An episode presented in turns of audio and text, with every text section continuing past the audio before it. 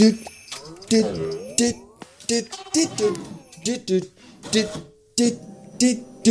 bin morgens immer müde. Aber abends werde ich wach. Morgens bin ich so solide. Aber abends werde ich schwach. Dit, dit, dit, dit, so schwach. Dit, dit, dit, dit, so schwach. Schwach, schwach, schwach. Schwacher Einstieg in eine neue Podcast-Folge. Herzlich willkommen zurück in einem. Oh, was haben wir denn heute überhaupt? Was sagt der Kalender? Äh,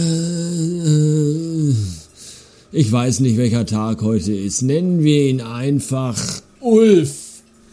Willkommen zurück in einem Ulf.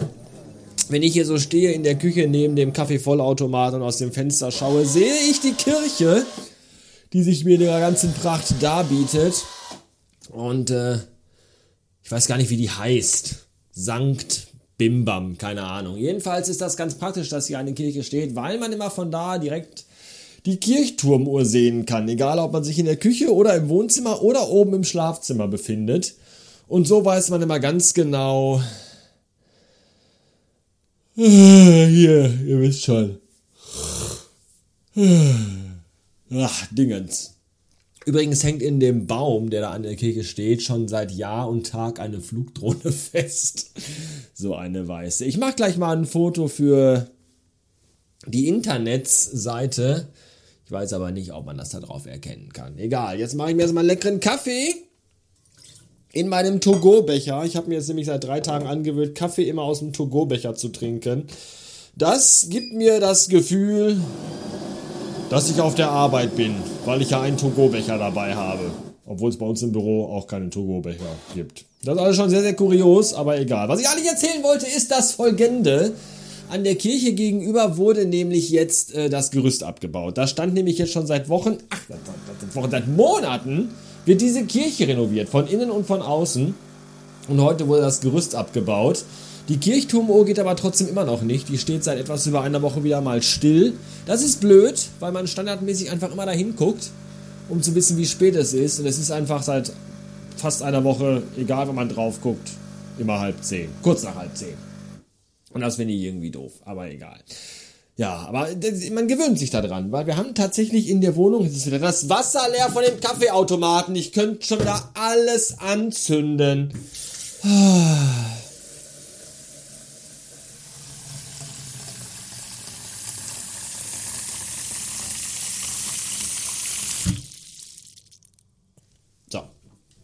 Äh, man, man gewöhnt sich ja halt daran, dass äh, da eine Uhr ist und wir haben nämlich in der Wohnung selber gar nicht so viele Uhren, auf denen man die Zeit herablesen kann. Ich habe im Büro eine am Schreibtisch hängen. Im Wohnzimmer haben wir, glaube ich, nur die vom Magenta TV Receiver. Und das war's, glaube ich, auch irgendwie. Wenn ich da an meine Eltern denke, die in jedem Zimmer, glaube ich, zwei oder drei Uhren hängen hatten und in jedem Raum irgendwie auch einen Kalender an der Wand hatten, dass, dass sie bloß nie vergessen, welcher Tag ist und welche Uhrzeit. Das fand ich auch immer sehr spektakulär. Mein Vater war übrigens derjenige, der auch, wenn die Zeitumstellung war, bei den Uhren, die das nicht automatisch gemacht haben, die nachts noch umgestellt hat. Wenn von zwei auf drei, dann saß der nachts um zwei Uhr vor der Mikrowelle und hat an der Mikrowelle dann die Uhrzeit umgestellt. Meistens trug er dabei nur ein Unterhemd und eine lange Unterhose. Obwohl, nee, doch, wenn die umgestellt wird, ist es immer kalt draußen, oder? Wird die im Winter umgestellt? Oder im Sommer? Keine Ahnung, ist mir auch scheißegal. Jedenfalls an dieser Kirche wird immer noch gebaut. Von außen jetzt anscheinend nicht mehr, dafür immer noch von innen, aber auch schon seit sehr, sehr langer Zeit. Ich weiß auch nicht, was die da drin so lange renovieren. Wahrscheinlich wird äh, Da Vincis Gemälde aus der Sixtinischen Kapelle als Mosaik nachgestaltet aus Menschenzähnen oder so. Ich weiß es nicht. Das ist einfach, das nimmt einfach alles kein Ende da. Das ist ganz schön seltsam. Wieso ist hier keine Milch im Kühlschrank? Ach. Alles muss man selber machen. Keine Milch im Kühlschrank, das ist doch.